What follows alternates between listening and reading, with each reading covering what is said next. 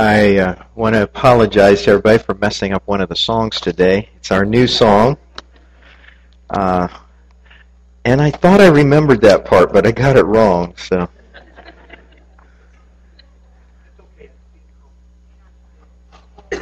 Yeah, well, God forgave me. I hope you will too. Confess your faults. Well, this morning we're conducting the believe, concluding the belief series. Another mistake. Expect several more mistakes today. it's on the agenda. We started these Bible lessons um, way back in September last year. Uh, we wanted to know what we believe, why we believe it, and what difference that makes. and, and, so it's been a really good study on a, a lot of different topics, 30 different weeks we've been on this. And I hope the series has been as, as beneficial to you as it has been to me. Um, our our Bible study has has really benefited from that and the discussion that happens each week. And I hope you've been able to jump in on it and be be with us uh, as we've gone through Believe. The past nine weeks have been especially good as we've been studying the fruit of the Holy Spirit: love, joy, peace, patience, kindness, goodness, faithfulness, gentleness, and self-control. And this morning we finished the entire 30 weeks with a lesson on humility, which is not one of the fruits of the Spirit, but it is. Uh, it's not in the list. And why do we finish with humility? Because humility before God and others is key to our usefulness, to, to the impact that we can have for God in this world. And if, if we approach all of this through pride and arrogance, we will not succeed. But if we're able to humble ourselves before God, it makes all the difference. So we need to understand where we fit into God's plan, into God's mission. And we fit at a place of humility, a place of servanthood. Our key verse today comes from the Apostle Paul's letter to the Philippian believers, Philippians chapter 2, verses 3 and 4 are the key verses. And Paul told them this. He said, Do nothing from selfish ambition or conceit, but in humility Count others more significant than yourselves. Let each of you look not only to your own interests, but also to the interests of others. And we're going to look further into that description of humility in just a few minutes, but I want you to, to realize with me what Paul says in Philippians 2 right, right as he finishes, as he goes into this statement, be humble, consider the needs of others. Uh, then he says, look at the example of Jesus. Philippians 2, 5 through 8 says this, In your relationships with one another, have the same mindset as Christ Jesus, who being in very nature God, did not consider equality with God something to be used to his own advantage. Rather, he made himself nothing by taking the very nature of a servant and being made in human likeness. And being found in appearance as a man, he humbled himself and became obedient to death, even death on a cross. Now, I don't know if you can do this. I, I struggle doing this. I, I hope that we can begin to understand what Jesus did by denying himself the power, the majesty, the authority that he had as the Son of God. He was co-equal with the Father and with the Holy Spirit from, from eternity, from before this world was ever created. He was co-equal with God the Father. And yet he gave all of that up so that he could come to this earth and become a human being like us, subject to all the things that our bodies are subject to. And that's a lot. And subject even to sin. And yet he was without sin. What's more, he came to take on the role and the very nature of a servant. Look that up sometime. See what that's, that's talking about there. That he, he embodied, he embraced, he became our servant.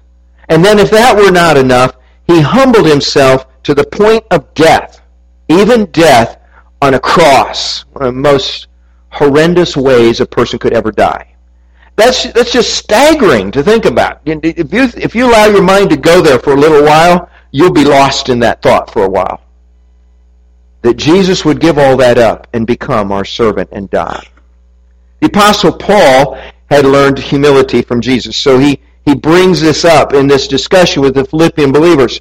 Uh, think about Paul's story. We meet him back in the book of Acts as Saul. That's his name then. He's a young man climbing up the Jewish ladder of success, and he had high hopes to get to the very top. When we are first introduced to Saul in Acts 7, he is overseeing Stephen's execution. The first person to die for Christian faith is Stephen. And Saul is there, kind of the ringleader, holding the coats of the other guys throwing the stones. And, and you know, he's glad to see Stephen die. Acts 8 3 says that Saul began to destroy the church from that time on. And going from house to house, he dragged off both men and women and put them in prison. Why did Saul do that? because Saul was proud. Proud of his heritage, proud of his ability. But that all blinded him so that he could not see that Jesus was the Messiah that God had sent. So Jesus met him on the road to Damascus, as you know, in Acts, and he blinded Saul so that he could see what he was doing. Isn't that amazing? yeah, I'll just I'll just take away your physical vision so that you'll have to stop and think, what your spiritual vision should be seeing. And when he did this, he could see who Jesus was. Being blinded for three days will humble almost anybody. And that's what it did for Saul. Others had to guide him into town. Someone had to take care of him. He was virtually helpless when he had never been helpless before, I imagine. He suddenly found himself in a lower position than when he was on his high horse. You know, criticism and condemnation and persecution against this, this wayward group of people called the followers of the way. Well, after Ananias came for God to, to give Saul God's message of salvation and that God was going to use Saul in a mighty way, Saul repented of his sins and he was baptized in the name of Jesus Christ for the remission of his sins. He tells this story in Acts chapter 9 and 16, later again, I think 22, somewhere in there. He keeps telling this story because it's so powerful where he radically was changed from this prideful man seeking the destruction of Christianity to the greatest proponent Christianity had at that time and many other times. God gave Saul a chance to start his life again, this time in humility. And soon his name was changed to Paul, and he began preaching in the Jewish synagogues that Jesus is the Son of God. And he spent the rest of his life promoting Jesus' agenda rather than his own. Dramatic change. And that is the same change that God wants to bring to our lives. Now let's go back and read Philippians 2, 3, and 4 again. Do nothing from selfish ambition or conceit, but in humility count others more significant than yourselves. Let each of you look not only to his own interest, but also to the interest of others. You know, when Paul admonished the Philippian church about humility, he also defined it here, didn't he? Look at, look at this definition. First of all, humility does not act from selfish ambition. You, you take away that selfishness as an equation, as a, as a formula. It does not act there. That, that is not where its actions come from. Secondly, humility counts others as more significant than oneself. And it doesn't mean you don't take care of yourself, you don't provide for your family. He says, look out to your own interests, but also look to the interest of others as more important than yours, as more significant than yours, as, as what God wants you to do with your life. Don't worry so much about yourself. Think about the people around you. Thirdly, humility looks to the interest of others, not just to our own. We see many evidences of Jesus' humility, don't we? Perhaps none of them is more telling than what he did on the night he was betrayed by Judas in the Garden of Gethsemane. It was the night before he was crucified on a Roman cross, just as he had predicted it would happen. And so we're going to go to John 13 this morning. We want to spend really the majority of our time there now in John 13. If you have a Bible, pull it out. There's some in the seats there. And we'll put as many of the words as we can up here on the screen also. But it'd really be good for you to keep flipping back and forth, particularly if you have your own Bible. This is Thursday night of a grueling, long, difficult week. We call it Passion Week. Holy Week. The week had begun with Jesus' triumphal entry into Jerusalem. But remember, Jesus rode into Jerusalem on the foal of a donkey, not on a white stallion. Not on a, an animal that was used to warfare and conquering, but this little foal that had never been ridden on. He was glorified, however, by thousands of people as they waved palm branches and sang, Hosanna, blessed is he who comes in the name of the Lord, and other things. And yet the religious leaders who hated him came up and they said, Tell these people to be quiet. Tell your followers to be quiet. Rebuke them. They should only be praising God, in other words. And Jesus said, You know, if they keep quiet, the very stones are going to cry out, Praise to me. This is the time to praise Jesus.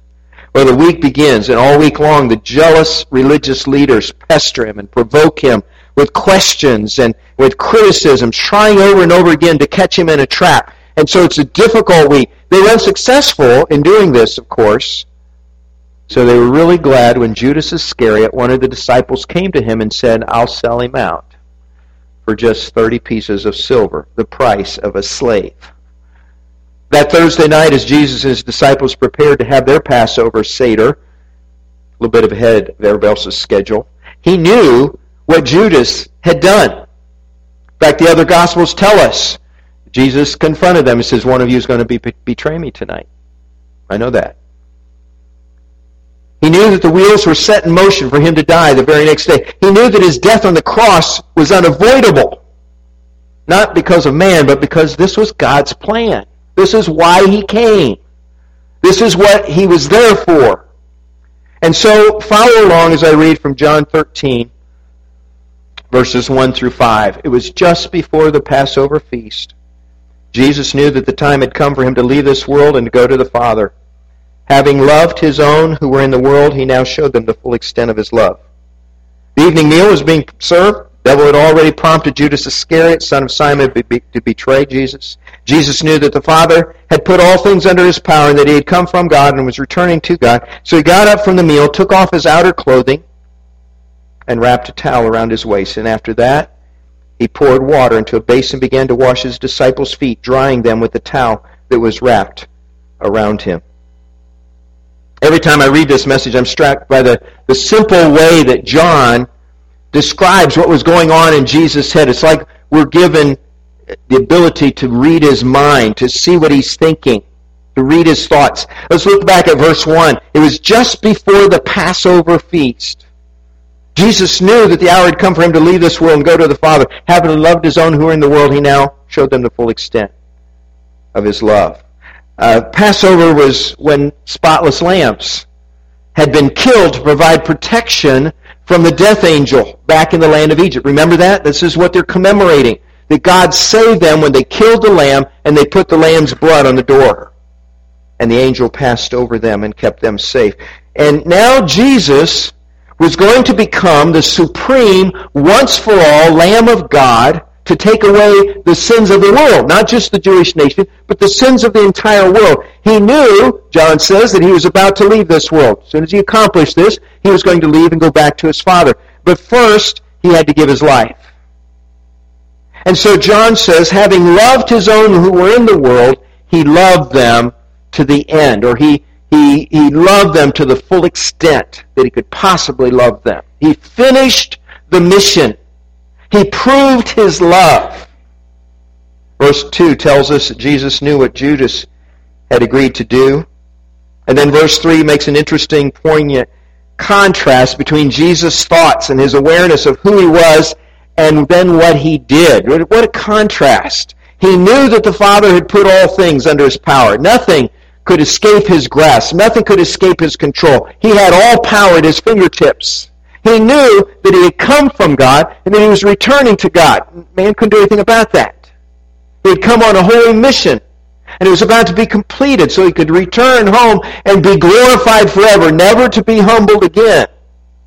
And yet, look at verses 4 and 5. So, a big so there, he got up from the meal. He took off his outer clothing, his teacher's robes, his rabbi garment, and he wrapped a towel around his waist. And after that, he poured water into a basin and began to wash his disciples' feet, drying them with the towel that was wrapped around him. Now, what's wrapped around him? Nothing. I mean, this is a humbling, humbling act of service. Can we truly grasp what going on in Jesus' mind at this time? Can we understand what he's truly doing when he took off his robe and picked up the water basin and towel and began to wash the dirty, stinky feet of these disciples? Verse 6. He came to Simon Peter, who said to him, Lord, are you going to wash my feet? Jesus replied, You do not realize now what I am doing, but later you understand. No, said Peter, you shall never wash my feet. Jesus answered, Unless I wash you, you have no part with me. Then Lord Simon Peter replied, Not just my feet, but my hands and my head as well. Jesus answered, A person who has had a bath needs only to wash his feet. His whole body is clean. And you are clean, though not every one of you. Maybe he glanced at Judas right then. For he knew who was going to betray him, and that was why he said not everyone was clean. When he had finished washing their feet, he put on his clothes, and he returned to his place.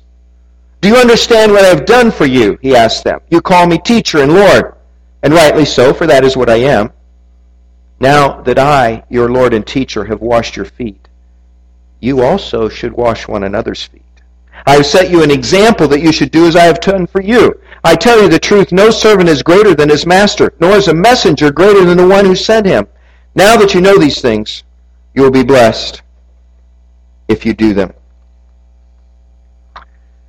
How many of us here this morning have ever participated in a foot washing service? You've ever done that? Raise your hands. Uh, many of you probably not had that opportunity. Um, can you imagine how you would feel if I suddenly brought out some bowls of water? Said, okay, we're going to wash feet this morning. You're thinking, man, I should have taken a shower today. You know, I should have gone and got that pedicure I was thinking about. You know, I don't want anybody to see my feet. You know, that's the last thing I want people to see about me. I cover my feet. And you know, this is this is not an easy thing. And in our culture, where we take showers almost every day, and we have shoes to wear and socks, and you know, we do do much better than people that are living in a culture where you're walking dusty roads every day in sandals or barefoot, even worse. Imagine the feet of the disciples. They worked barefoot in those boats. They were fishing, or maybe they walked the, all of them, you know, some pretty miserable places and didn't have the best footwear. And you show up, the rest of your body's clean, Jesus said, but your feet are still dirty because you got here tonight. You walked over from where we were staying. And that's how he washed these feet. Do we get what Jesus was trying to teach his disciples? Do we see how he was asking us to humble ourselves for others the same way he did? Do we see that Jesus totally, absolutely obeyed God? Didn't matter what it took, didn't matter what he had to do, he was in it. He was there. He was doing whatever the Father commanded him to do. The servant is not greater than his master. So when the master becomes a servant, where does that leave the servant? we too must learn to serve and obey God wholeheartedly, without reservation, without pride, without selfishness. We must keep in mind that, that this is so countercultural. It was in that day. The Romans, you know, they, they had no use for humility. The Greeks despise manual labor. And in our culture, servants put at the bottom of the list. And there's slavery going on in this culture. Jesus is part of. There's indentured servants. There's people that are not being paid for the service that they do, at least not very well, just barely surviving. These are the people who did the foot washing, and Jesus became one of them. So when Jesus sat back at the table, he asked his followers whether they understood. And then he told them to do the same. Many have come to view a humble Christian as a virtual doormat for others. I think that's what Jesus is wanting us to do. Just let people run all over you. Let people do whatever they want to you. And they're the same people that probably think meekness is weakness. We talked about that a few weeks ago. It's not. Some of the strongest people you ever find are the people that are the servants of others. Some of the strongest people you will ever find in the faith are people that humble themselves and give and sacrifice and take it for others. Humility has nothing to do with humiliation. It's not about low self-esteem or lack of confidence. Jesus certainly didn't suffer from any of these things, and yet he lived a life of complete humility. And when we find that we have a strong sense of self-worth and a secure position of an identity in Christ because of Christ, then we don't care what we have to do. We don't care what we're called to do. We don't care about the circumstances. We don't care about the, the situations and, and the, the excesses or the, the, uh, the lack that we may have, whether we're in abundance or in poverty, no longer matters. Because our security is not found in our things. It's not found in our lifestyle. It's not found in whether we possess many things or we possess nothing. It's found in Christ. And then we can be satisfied. Then we can be at peace. We can be at rest. We may ask, how is Jesus able to humble himself in this way? How can we do the same? Ken Boa, in a book called Conform to His Image, shares an insight into why Jesus in his humanity was able to humble himself. It goes back to those first few things that John said. He knew where his dignity came from. He knew where his power came from. Father had given him everything into his hands. He knew his significance, his identity, that he had come from God, and he was going back to God. He knew his security. He knew his destiny. And these are the same things that as believers, as followers of Christ, when God's people know that our dignity and our power and our significance and our identity and our security and our destiny are rooted in this limitless, unconditional love that God has for us, then we can ask for a towel instead of a title. And it's okay to serve. One time when Jesus was attending a dinner where people were jockeying for the best seats, remember, he told them it is better, if you go to a place like that, to seek the low seat, the lowest place there, and then maybe be reinvited to, to relocate to a better place.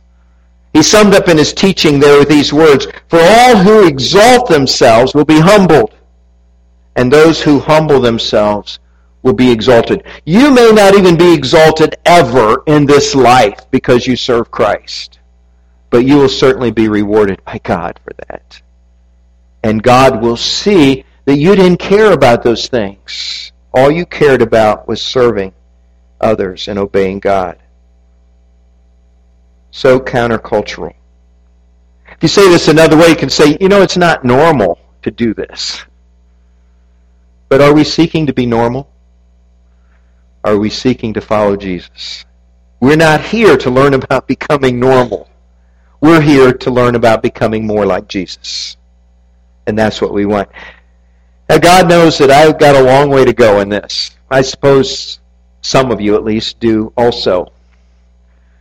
But we have a map, don't we? We have a way laid out for us. We have examples set for us. And if we want to be more like Jesus, then humility is going to be part of that. Perhaps you need something more specific today. Some people, you know, like to have a little bit, three points in a sermon to hang your hats onto. I, I saw something from Dallas Willard that I really liked. Uh, he taught a lot about spiritual transformation in the life of believers. And he once gave this following advice. I'll just capsulize that real quick. You may want to write this down. How do you develop humility in your life? What does it look like? First of all, he says, never pretend. Don't pretend. You know, just just be who you are. Be yourself. We all, you know, face moments when we're tempted to claim knowledge that we don't have or talents we don't possess. We make quick promises we know we can't keep because that's easier. We pretend.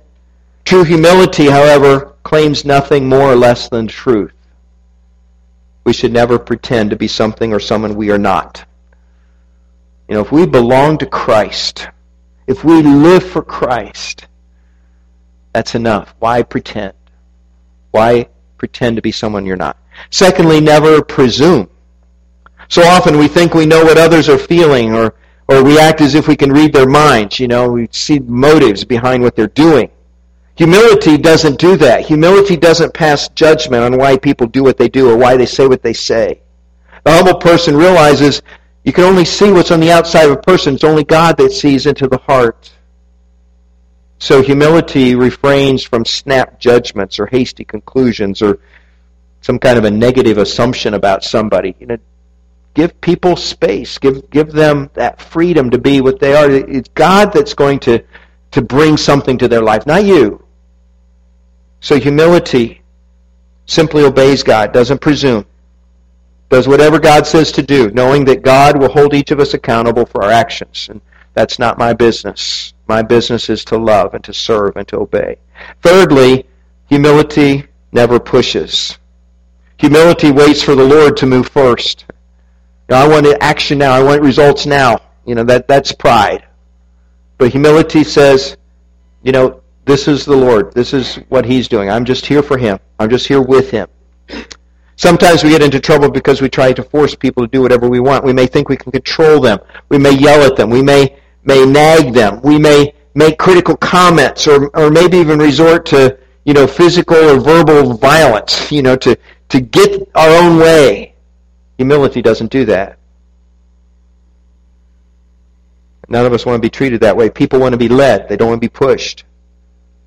And they want the freedom to think things through on their own, to come to their own conclusions. So humility allows for that to happen and say, God, this, this is yours. This is your timing. This is your way. I'm just here. I'm here beside you to do whatever you want me to do. This is the path to humility. Never pretend, never presume, never push. And this is the path of Jesus. We want to live, think, and behave as Jesus did. It is the path of humility we, we must walk. In 1884, King Humbert of Italy was awakened at midnight by a messenger informing him that an epidemic of cholera had broken out in Naples, in Italy. Though the king was scheduled to be in Monza the next day for a magnificent reception given in his honor, he telegraphed his host, Banquet at Monza, cholera at Naples. I am going to Naples. If you don't see me again, goodbye. What a leader. John Stoddard tells what happened from there. On reaching Naples, King Humbert found only the common people at the station to greet him. The rich, the aristocracy, even the most of the officials of the town had fled. The king, however, did not care for that. It was the people he had come to save. And for weeks he worked incessantly to check the plague and to relieve the sufferers. He entered the hospitals. He took the hands of the sick and the dying into his own and by his example shamed others into duty. After a week, one of his ministers came to him and said, Your Majesty, there were 3,400 cases of cholera yesterday. This is getting to be alarming. You need to leave. Why don't you return to Rome?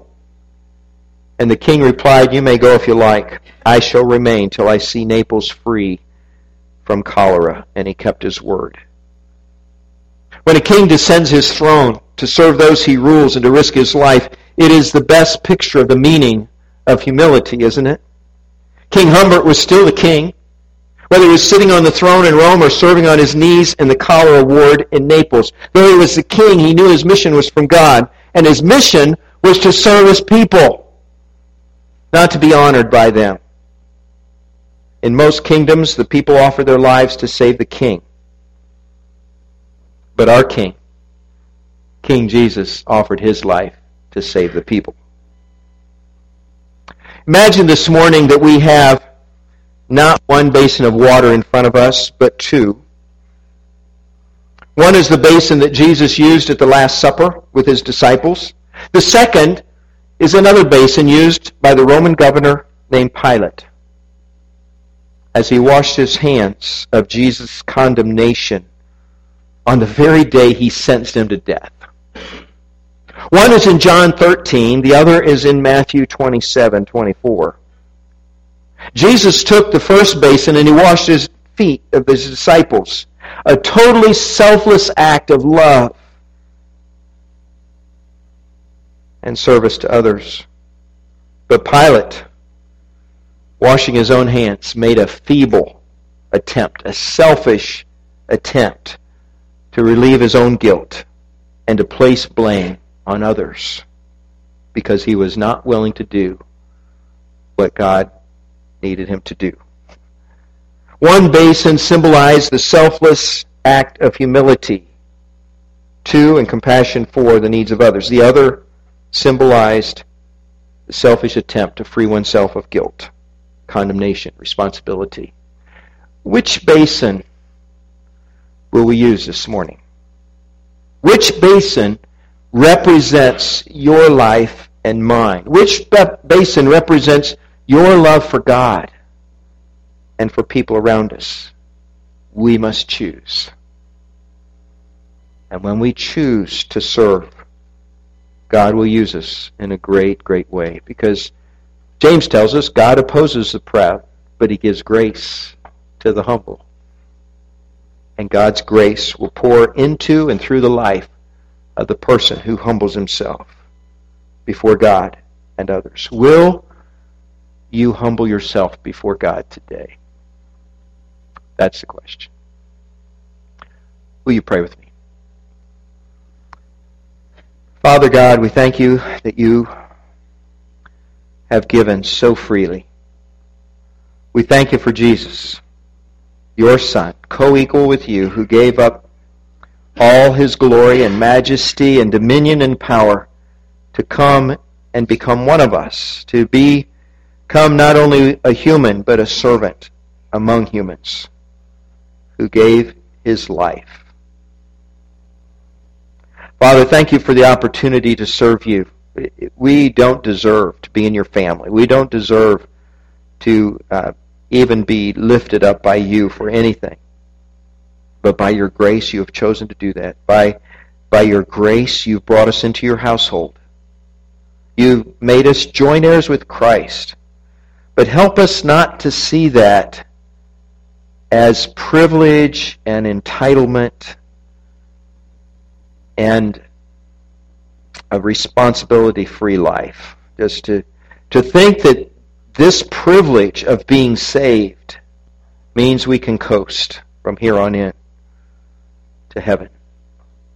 Lord, you've called us to serve. You've called us to humble ourselves and to realize that our identity, our security, our confidence, our destiny, all of these things are wrapped up in you, not in ourselves.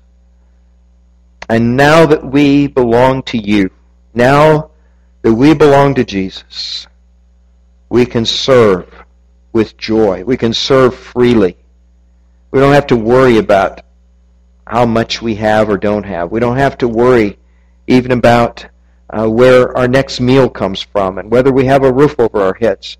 All those things are so important in this world. But to us, the only thing important is to serve you, to love you, to obey you and may you be praised through our lives.